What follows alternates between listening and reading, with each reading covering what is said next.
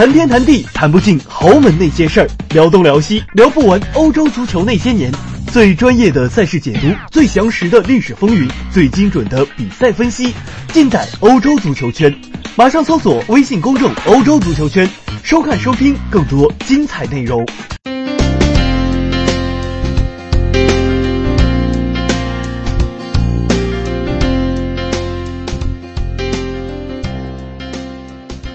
大家好，欢迎收听翻看西甲，我是武一帆。今天的节目啊，我没有列提纲啊，为什么呢？因为时间比较紧张，我刚刚从外边回来。呃，为什么要列提纲呢？因为我之前每期节目都会在哎录音之前写这么一个大概齐的需要说的几个点啊，保证节目整个是在合乎逻辑，而且思路清楚的一个情况下能够。能够进行下去，但是，呃，今天大家听我脱口秀吧，啊，但是主题咱们是有的，呃，关于财经啊，大家知道我这个人之前曾经提过，我算术是不是一般的差啊，而且我一看到数字就发晕啊，包括这个，呃，甚至什么情况呢？就是我如果比如报账啊，或者说是自己理财啊。呃，跟自己相关的啊，跟自己的这个收入、生活相关的这些钱啊，其实我都是非常，呃，头疼，非常硬着头皮去弄这些事情，更别说关于别人的事情啊。就是很多球迷，呃，对于自己喜欢的球队啊，这个出入账啊，这个转会多少钱啊，赚多少钱啊，花多少钱，这是中国人想象啊，他掰得一清二楚啊。反而是我天天看。啊，关注足球消息啊的这么一个人，对于呃足球财经呃简直是一窍不通。但是今天呢，还是有必要说一说，为什么呢？呃，有两个新闻，第一是啊La Liga，就是西班牙职业足球联盟发布了二零一六到一七赛季各俱乐部的这个转播分成，就是电视转播分成啊，各都分到了多少钱？呃，另外一个消息是雷乌斯。啊，我之前提过的一个俱乐部啊，在西乙，哎，真的是不行了，快啊，马上就就这就要完蛋了。呃，为什么把这两个两点结合到一起说呢？啊，雷乌斯如果这个球队是在乙二级，啊，跟那个前两年的这个维尔瓦一样啊，这是在踢非职业联赛，那这个事情跟他一毛钱关系都没有。但是问题是，他现在还在职业联赛，就是怎么会在一个全面牛市？哎，欣欣向荣的这么一个呃大背景下，会出现这样的情况，是非常非常值得令人思考的。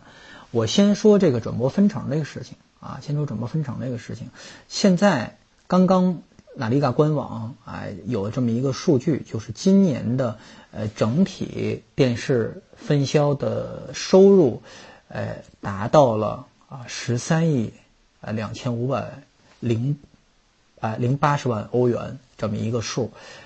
呃，这是西甲的啊，这是西甲的占整个的这个整体收入比例的，呃，百分之八十几不到九十，按照呃按比例说应该是占到百分之九十啊，应该占到百分之九十。呃，西乙啊的整体分成啊是有一亿八千万啊这么一个数，嗯、呃，分的最多的呢当然是啊一六一七赛季。啊，一七一七一八赛季，就刚才我说错了，一七一八赛季分的最多的呢，当然是啊冠军巴萨，巴萨的转播收益，哎、呃，从转播收益处拿到了一亿五千四百万欧元，这是最多的。啊，第二名的皇马是一亿四千八百万欧元，啊，第三名的马竞，大家注意这一点，以往是，哎、呃，这个西甲是，呃，咱们西超这两强啊，就是两大豪门。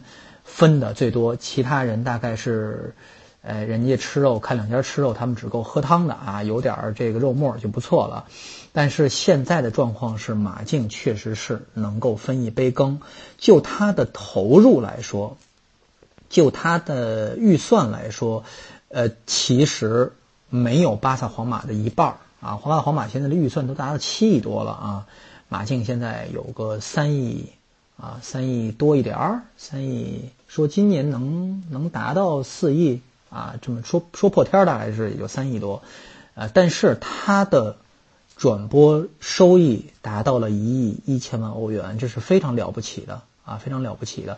其实是在档次上已经不落后于皇马和巴萨了，但是往后看啊，这几家咱们所谓的豪门来说，就是强队来说，西甲的啊，可能就差点意思了。比马竞掉了一个档次啊，马竞比巴萨大概少了四千多万，然后这个呃剩下这几家啊，也是比呃马竞少了大概这么一个这么一个数字，少了四千多万。大家猜不到，呃，这个收入第大家能猜到收入第四多的是谁，但是大家猜不到收入第五多的是谁啊？收入第四多是塞维利亚。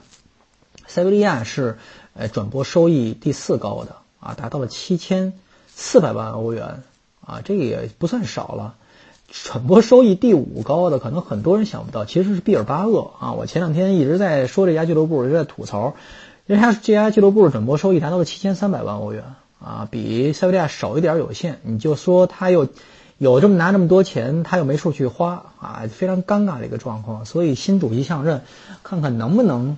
那天跟那天有听众和球迷在我的这个录音这个音节目下边留言说，呃，这个如果不这个叫不改革，改革如果做不到，呃，能够引外援，就是所外援就是非巴斯克球员，那就等于没改革啊。这是一个非常激进的说法，也是很多呃不希望自己球队降级呃的这个毕尔巴鄂啊，这叫什么呀？激进派球迷呃在等的事情。啊，确实是，如果一旦开放，呃，向非巴斯克人开放的这个引援，呃，这么多钱确实是有去处的，但现在确实是没去处了。因为我今天注意了一下，这个赛季毕尔巴鄂的工资的这个呃比例啊，相对于西甲中游队来强队来说，确实也不算高啊，西甲中游队向上的水平。呃，所以他转播收益这又有七千多万欧元，你说干嘛使啊，是吧？嗯，没处去。当然，其他剩下的这些转播收益这些，呃，高的球会，比如说呃比较高的球会，比如说呃贝蒂斯啊，比如说就贝蒂斯不是皇家社会啊，瓦伦西亚啊，瓦伦西亚，哎、呃，比如比利亚雷亚尔，这都是传统强队，哎、呃，这都有六六千多万啊。剩下的一些中游队，哎、呃，往下，哎、呃，到这个。呃，保级队，哎，就拉不开档次了。这就是在这个新的转播分成法案，哎，转播法案颁布以后，中游队所非常担心的一件事情，就是自己的收益提高了，确实提高了。但是以往啊，这个在降级区、降级泥潭里苦苦挣扎的这些泥腿子们啊，也是有钱了。呃，因为什么呢？就是中游队他在呃，分销上有一定优势啊，相对这些真正穷的俱乐部，所以说就是说，呃，这怎么比例，怎么举举举例子呢？我跟大家说明呢，就是以前大家想象一下，如果分着卖，各卖各的的话，有谁会去买维斯卡的比赛啊？有谁会愿意去买维斯卡的比赛的？维斯卡只能是靠，呃，这个打皇马、巴萨这个来蹭蹭这强队的光。是吧？沾一沾他们的光，自己的比赛，他们跟弱队之间的比赛是没有人去看的。而西班牙人啊，或者像贝蒂斯这种比赛，还是有一定的受众的啊，有一定的受众的。所以，如果以前的分销办法的话，嗯，这些弱队是拿不到什么钱的。而现在，真正在转播收益方面有本质提高的，实际上是这些弱队。呃，我待会儿再给大家举例说明啊。我先跟大家说一下，大家念叨一下这个数。啊，什么数呢？就是分的最少的哪几家啊？啊，莱加内斯，呃、啊，吉罗纳，啊，和比如拉科，这都是比较少的。赫塔费，呃，拉科其实相对来说也不算太少了，有四千六百万啊。其实嗯，比其他人多几百十来万欧元，其实也似乎差别不大。其实对于俱乐部来说，还差别蛮大的，一百万欧元购买一个人的了，是吧？呃，维哥啊，塞尔塔有五千两百万。啊，大概这么多，就少的不会少过四千，呃，三百万，这就是莱加内斯和吉罗纳是最少四千三百万，啊，弱队中游队里最多的啊，也不过就是五千两三百万，就差个一千万欧元这么一个档次啊，不到，所以这就是现在西甲呃这个转播分成趋于呃平均化，尤其是除了这几强真正说是把整个联赛的水平带起来这些强队。以外，剩下这些哎分汤喝的人，其实大家碗里的汤啊肉都差不多啊，这这个状况。呃，我刚才呃为什么说就是这个东西对中游队影响比较大呢？就是像西班牙人这种传统中游队，它有相当的呃这个呃比赛日收入啊，就是固定大有两万多名球迷啊，他少也不会太少，比达雷加内斯这种坐满了才一万一万挂点零头这种比赛日收入有多多了，而且他市场搞得比较开啊，有国际化影响力啊，有这个比较多的这个这个国际专关注点啊，自己也出产球星啊，所以就这几天来说，他卖的转播就比较多。这个跟谁比呢？啊，跟以前比，怎么叫以前啊？多多久以前算以前？二十年前算以前，而是不是？就几年前，其实就是啊、呃，就是在一三一四赛季。我刚才说这个数字是一七一八啊，一七一八，这是一三一四赛季。就是四年前时候的事儿啊，四年前在西甲收入最少的转播收入最少的俱乐部，比如谁呢？那赛季降级的埃尔切、格拉纳达、巴拉多利德这些俱乐部，包括降级的阿尔梅里亚，这些俱乐部年转播收益才多少啊？一千八百万欧元，占的份额才百分之二。当时皇马、巴萨的整体收益并不比现在少，甚至还比现在多，等于是整体收入提高是是这个羊这个羊毛整体收入提高是把钱分给谁的？劫富济贫了。当时的整体，呃，西甲整个卖出去收入才卖了七亿七千万，现在是多少啊？十四亿啊，翻了一番啊，十三亿多啊，翻了将近一番啊，所以。你说这个感谢改革开放这么多年是吧？感谢感谢谁呀、啊？谁该感最最应该感谢啊？穷人嘛是吧？你当初只能分到一千八百万，哎，后边这个老几这些老几位，从中游队往后啊，只能分到两千万左右的这些人，现在至少有四千三百万的收入，原来一千八百万，现在有四千三百万的收入，啊，你算算这个涨幅有多大啊？非常非常可观的，一倍多涨了。而这些中游队呢，原来，呃，西班牙人能收五千五千挂点零啊，五千二百万，就是说他其实涨不到一倍嘛，所以他他跟这些真正的他看不起的这些球队，呃，差距其实变缩小了。我为什么说这么半天这个财经方面这个东西？这个所有的竞赛，西甲联赛竞赛、英超也好，德甲来说，什么说话？钱说话呀。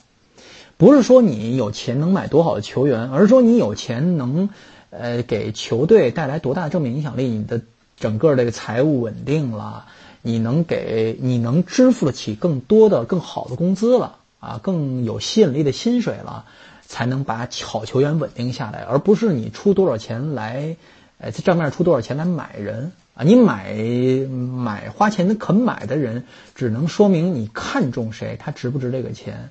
而你想让这个球员好好踢球，那你这儿，呃，能真正说是升值，能真正说给你带来正面效应，取决于你给他开多少工资啊。这是一个，呃，业内我们都知道这么一个状况啊。所以说，你能给这些好球员开出很高的薪水，这是非常重要的一件事情。所以这直接影响到联赛格局。大家会发现。过去这几年欠债比较多的一些俱乐部，比如说像拉科呀，比如说像呃一些球队，或者是一些不肯不太赚了钱不太肯花钱这些球球队都不行了，都下去了。奥萨奥萨苏纳呀啊这种，哎呀抠抠缩缩，整天投票也不是会员投票，也不知道该把球把球队投向哪里的这么一个状况。拉科因为欠钱太多，所以这当这些俱乐部被淘汰下去，上来一些轻装上阵的啊这些西乙球会。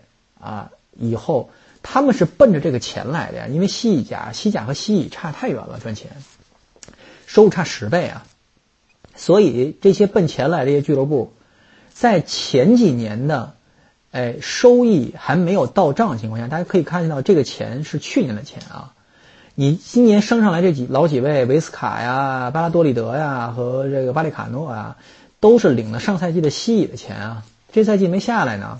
所以这第一年怎么办呀？咬牙坚持呗，能活下来就是就是发财了，是吧？这就是现在西乙生存的状况。那那最后带来的影响是什么呀？混战呗。真正说没实力的球队其实已经死掉了，真正想拼命玩命想留在西甲的球队都会想尽办法，都会找绝活，所以带来情况就是给强队无限的压力。所以这个赛季呃，瓦伦西亚呀不行了，维利亚莱尔啊不行了，塞维利亚也是闹混了一阵儿，现在也发觉三线挺吃紧的。皇马现在是是输了埃瓦尔是吧？输这个阿拉维斯，什么情况？这些中游队什么情况？玩命了啊！以前这些球员觉得说是强队，那我交就交了，是吧？交强就交强了。现在不行啊！现在每一场比赛每一分都关乎自己的工资啊！啊，所以就这这是一个对球队来说是个巨大的刺激。以前你你你打到，比如说你拿十五名啊，跟拿十七名，你拿第十三名跟十七名没有太大区别，现在就有区别了，是吧？现在你你你一不不小心被十八名，现在没有铁定说铁定不降级的状况了，是吧？所以这就是中游球队实力提升给整个球队，整中下游球队实力提升给整个联赛带来了一个正面效应，就是联赛变得更激烈了，大家会更不择手段。那好了，我刚才刚才提了一句，最初提到说另一个话题是雷乌斯，雷乌斯是什么状况啊？雷乌斯是乙级球队啊，他也有分成啊。乙级球队虽然分的不多，但是不能忽略不计。雷乌斯分到多少啊？上赛季，上赛季的转播。哎，分成，雷乌斯作为一个西乙球队，它其实至少也有五百多万欧元的，哎，转播分成。其实这个相对于这个，呃，西甲很多其他球会来说，这是一个对他来说是主要的一个收入啊，非常主要的一个收入，五百多万。大家别觉得这个数其实不多也不少啊。对养一支西乙球队、小成本运作西乙球队来说，其实也够了。但是现在问题是什么呢？就是雷西乙现在也面临跟西甲同样的状况，大家打破头都想升级，所以现在，呃，第一名从头名到甚至十几名中间的积分差距不超过十分，拉不开差距啊。雷乌斯上赛季收了收入是五百万，这赛季刚刚下来这个数字也是五百多万啊，五百零六万减去一个零点四的一个。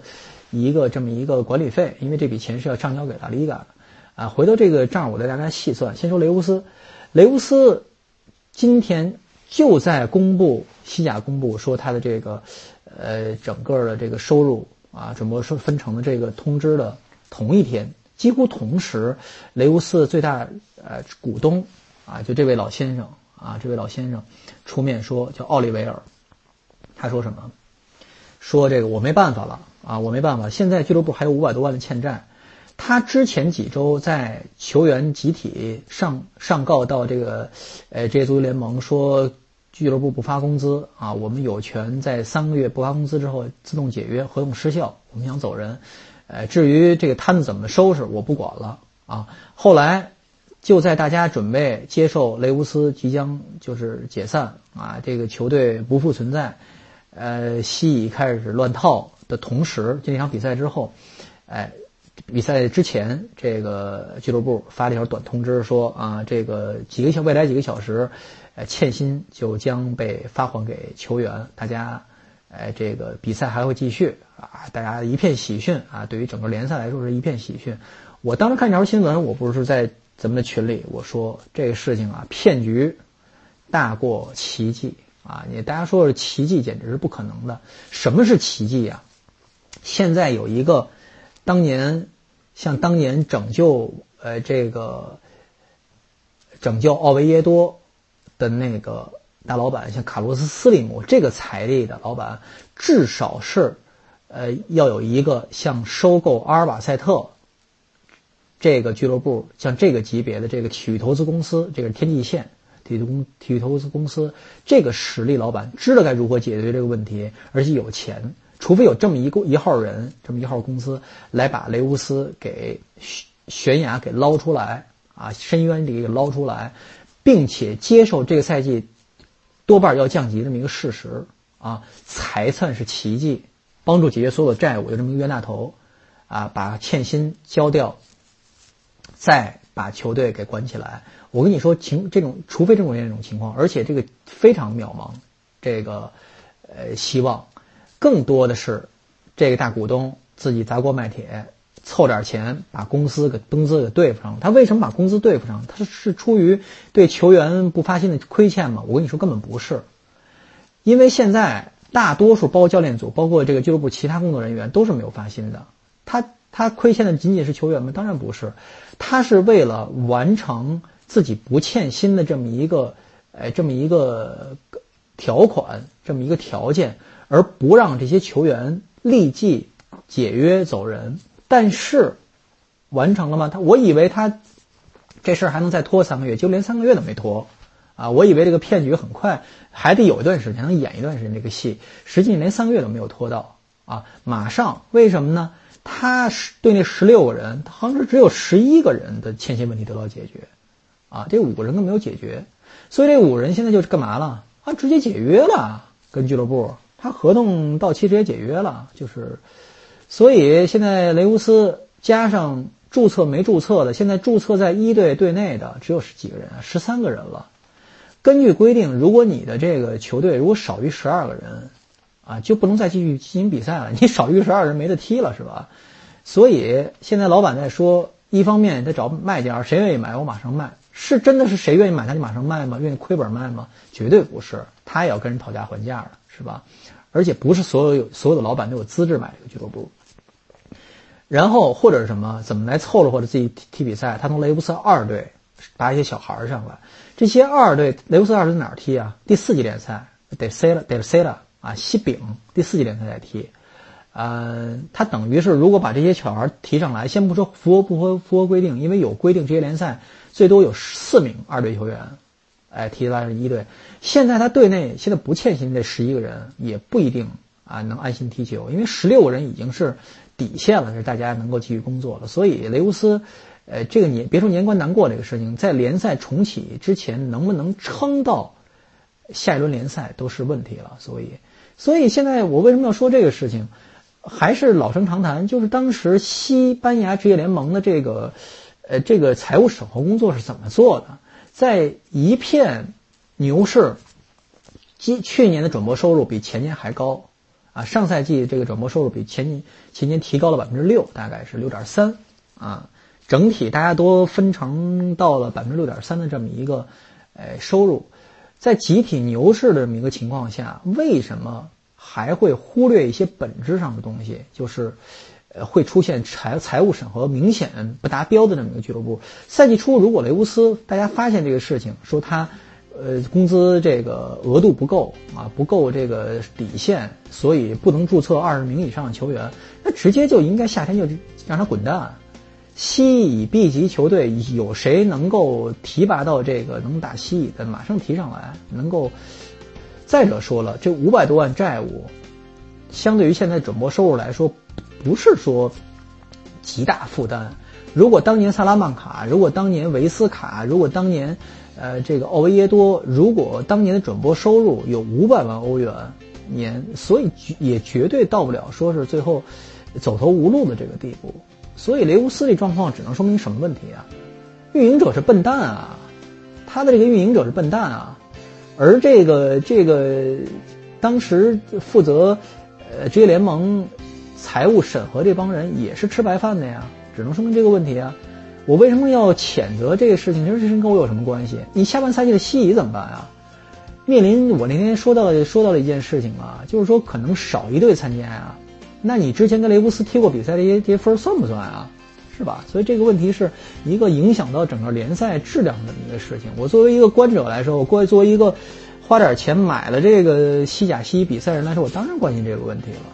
所以这就是我今天给大家算了一笔账，不知道大家对于这个脱口秀的这个这个这期节目有什么看法？可能没有我有呃提纲呃把着这么一个。